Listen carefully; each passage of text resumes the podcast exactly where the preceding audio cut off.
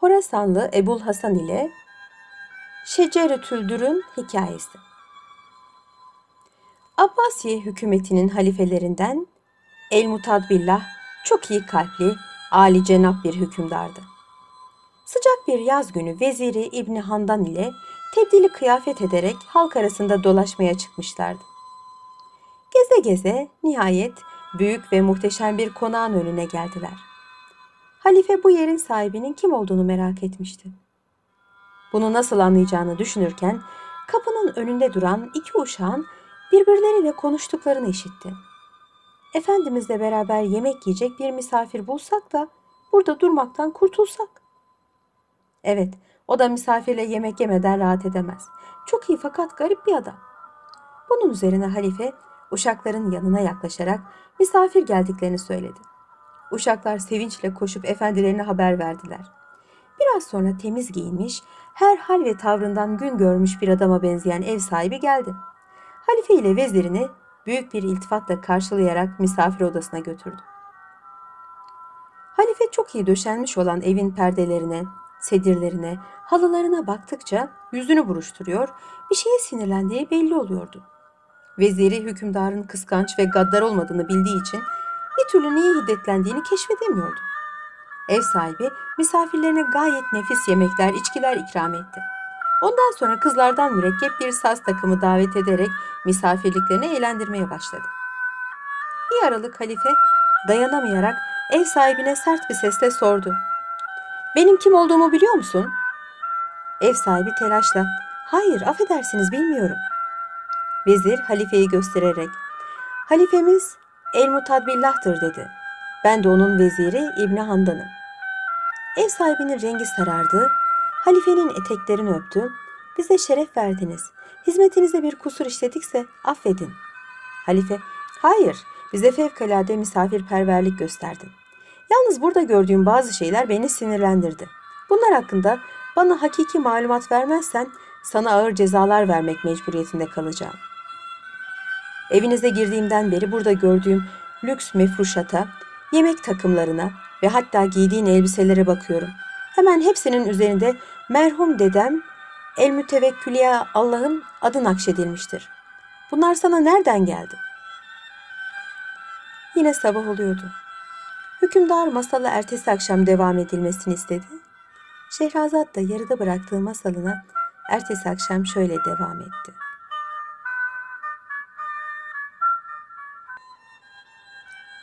...982. Gece Ev sahibinin acı bir hatırayı düşünüyormuş gibi gözleri süzüldü, yüzünde teessür izleri belirdi. Nihayet, Efendimiz dedi, huzurunuzda yalan söylemek cüretini göstermekliğime imkan yoktur.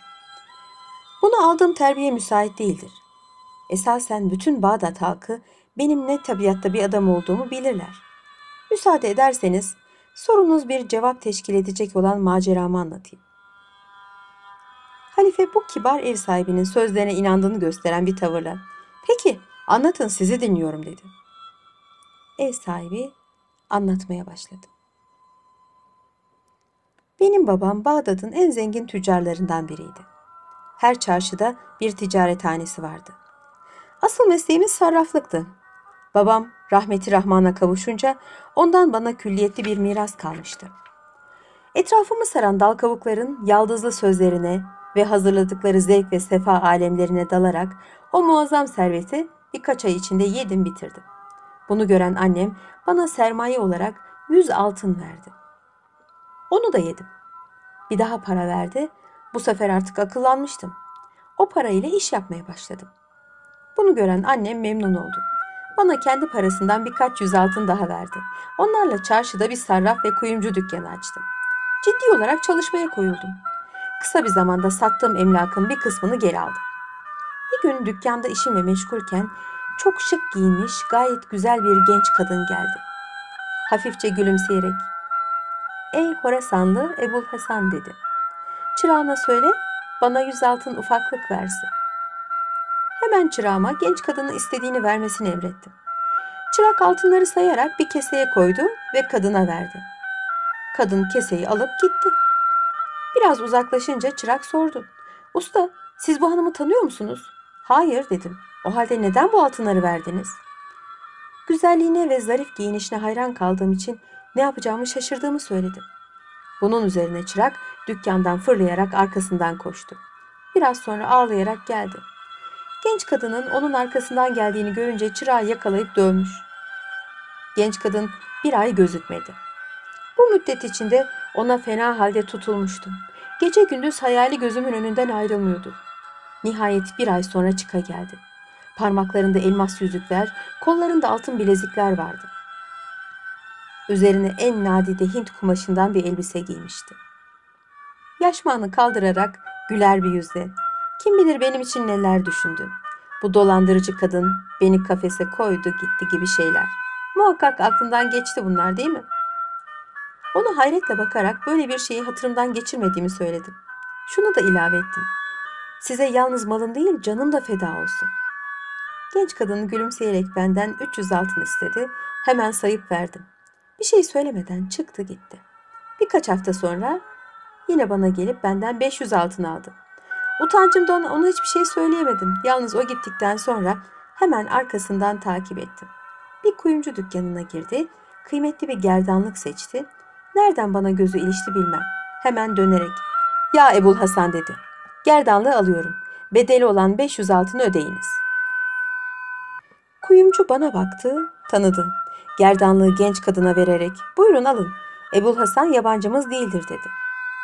Ben de mahcup olmamak için kuyumcuya 500 altın ödemek mecburiyetinde kaldım. Ondan sonra yine peşine düştüm. Nehir kenarına gelince bir kayığa atladı. Yetişip konuşmak istedim. Gülerek bana başıyla gelme der gibi bir işaret yaptı. Bununla beraber ben onu uzaktan uzağa takip ettim. Halifenin sarayına girince beynimden vurulmuşa döndüm. Şehrazat bu meraklı hikayesini burada kesmek zorunda kaldı. Çünkü artık sabah olmuştu. Hükümdarın isteği üzerine ertesi gece sözlerine şöyle devam etti.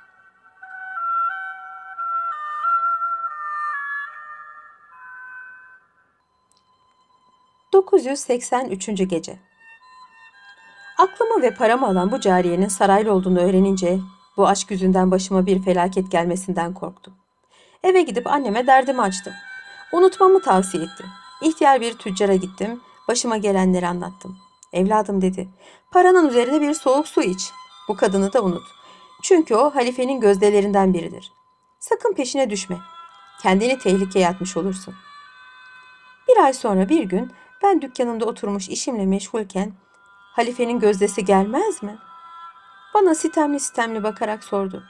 Niye geçen gün beni takip ettin? İçimi çekerek cevap verdim. Size olan aşkıma mukavemet edemedim. Sizinle tenha bir yerde buluşmak için söz isteyecektim. O ara gözlerimin yaşardığını gören genç kadın da ağlamaya başladı. Ben de seni seviyorum. Benim aşkım seninkinden kat kat üstündür. Fakat ne yapayım bulunduğum yerden ancak ayda bir defa çıkabiliyorum diyerek koynundan imzalı bir kağıt çıkardı. Bunu çarşıda Kahya Ahmet'e ver. Sana bütün borçlarını ödesin. Çünkü o bizim mutemedimizdir. Kağıdı ona iade ederek malım sana feda olsun dedim. Ben yalnız sizi istiyorum. Genç kadın inler gibi bir sesle biraz sabret.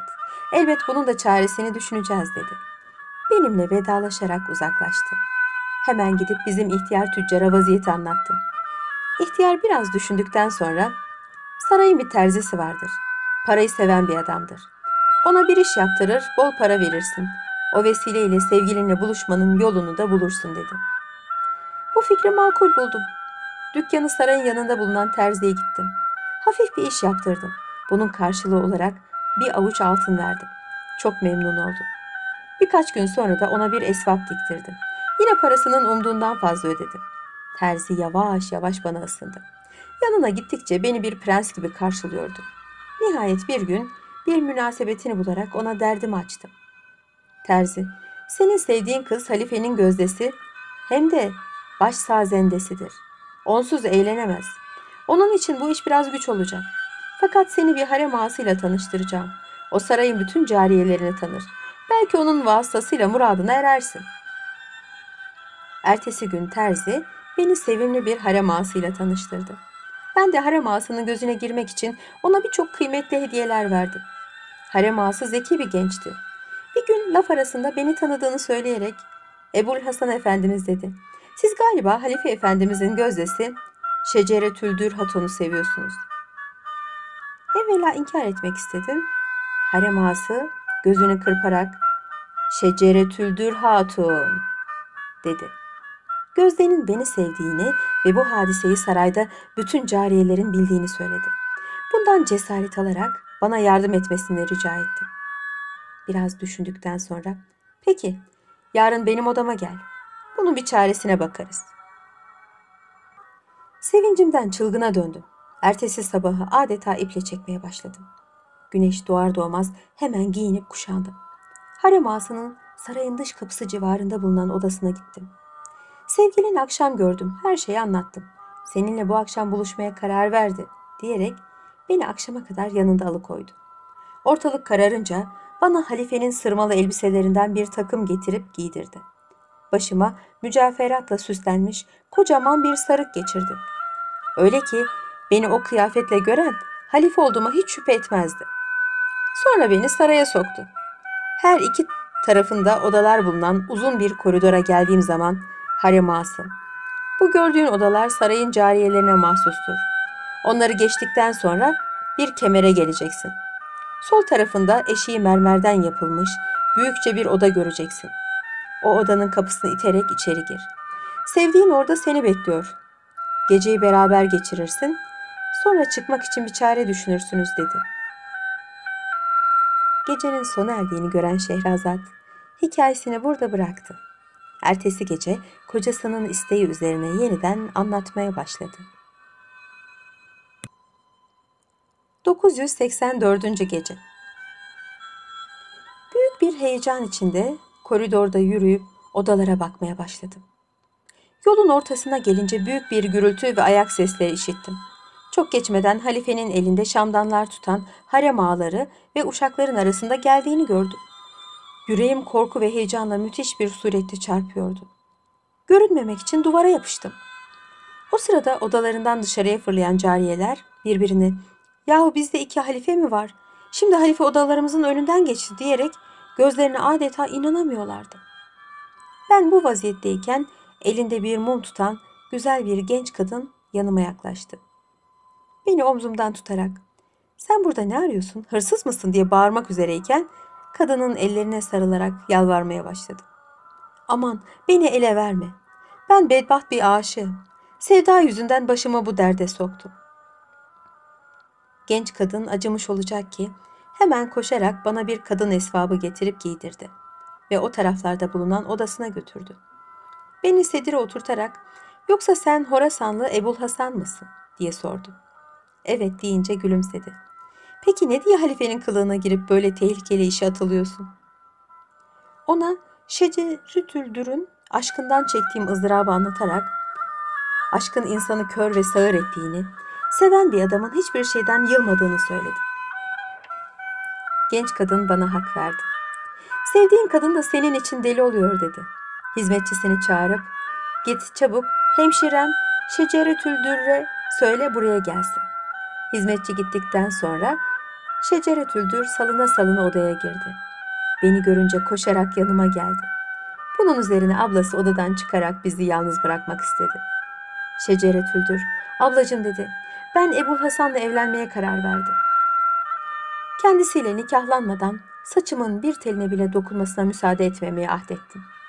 Onun için bir an evvel evlenmek için elimden geleni yapacağım. Onlar böyle konuşurlarken kapının önünde halifenin sesi duyuldu. Şeceretüldür hemen beni odanın altında bulunan bir bodruma soktu ve ayağa kalkarak o sırada kapıdan içeriye giren halifeyi karşıladı. Halife çok sevdiği cariyelerinden birine canı sıkıldığı için o gece hiç uyumamış, biraz dinlenmek ihtiyacını duymuştu. Bu sebeple Şeceretüldür'den güzel sesiyle ve ahenktar sazıyla kendisini eğlendirmesini istedi. Şeceretüldür hemen saz takımını topladı ve halifeyi neşelendirmek, bilhassa canı sıkıldığı cariyesiyle barıştırmak için birçok beyitler ve güzel şarkılar okudu. Bundan fevkalade memnun olan halife ona, Dile benden ne dilersen dedi. Şecere-tüldür bu fırsatı kaçırmayarak Efendimiz dedi beni azat etmenizi diliyorum. Halife bu isteğini kabul etti ve onu azat ettiğini söyledi. Ve darıldığı cariyesiyle de barışmak için Şecere Tüldür'ün yanından ayrıldı. Şecere Tüldür yalnız kalınca hemen bodrumun kapısını açıp beni çıkardı. Oturup konuşmaya başladık. Artık saraydan ayrılmanın zamanı gelmişti. Şecere Tüldür beni kadın kıyafetine sokarak saraydan öylece çıkmamı söyledi. Bin bir heyecan içinde yanından ayrılıp uzun koridoru kat etmeye başladım. Bir aralık halife karşıma çıktı. Benim halimden şüphelenmiş olacak ki yaşmağımı sıyırdı. Benim erkek olduğumu görünce yanındaki uşaklara beni huzuruna getirmelerini emretti. Biraz sonra korku ve heyecan içinde halifenin huzuruna çıkarıldı. Halife sert bir tavırla o kıyafete neden girdiğimi ve sarayın harem kısmında ne aradığımı sordu. Ona bir yalan uydurup söylemektense her şeyi açıkça anlatmaya karar verdim. Efendimiz dedim. Bilirsiniz aşk bir çılgınlıktır. Bana bütün bunları yaptıran, yüreğimi yakan, gözlerimden uyku kaçıran sevdadır. Ve sonra Şecere Tüldür'le olan maceramı bir bir anlattım. Bunun üzerine halife hemen harem ağalarından birisine Şecere Tüldür'ü çağırmasını emretti. Gözde halifenin huzuruna gelip orada benim kadın kıyafetiyle durduğumu görünce her şeyi anladı. O da halife elme tevekkül Allah'a benimle olan macerasını olduğu gibi nakletti. Bunun üzerine halife her ikimizi affetti ve düğünümüzü yapıp bu gördüğünüz eşyaları hediye etti. Evlendikten sonra da halife Şecere Tüldür'ü sık sık davet ederek ona çalgı çaldırtıyordu. Bir gün Şecere Tüldür gözleri iki çeşme eve geldi. Halifenin oğlu tarafından öldürüldüğünü söyleyince belki bize bir fenalık olur diye kalkıp Basra'ya taşındık. O mahut hükümet patırtıları geçtikten sonra da tekrar Bağdat'a döndük. Halife El Billah bunu işitince Şeceretül'ü görmek istedi. Ebul Hasan da gidip onu çağırdı. Genç kadın halifenin elini öperek uzun ömür diledi. Bundan memnun olan halife bu mesut karı kocaya büyük ihsanlarda bulundu.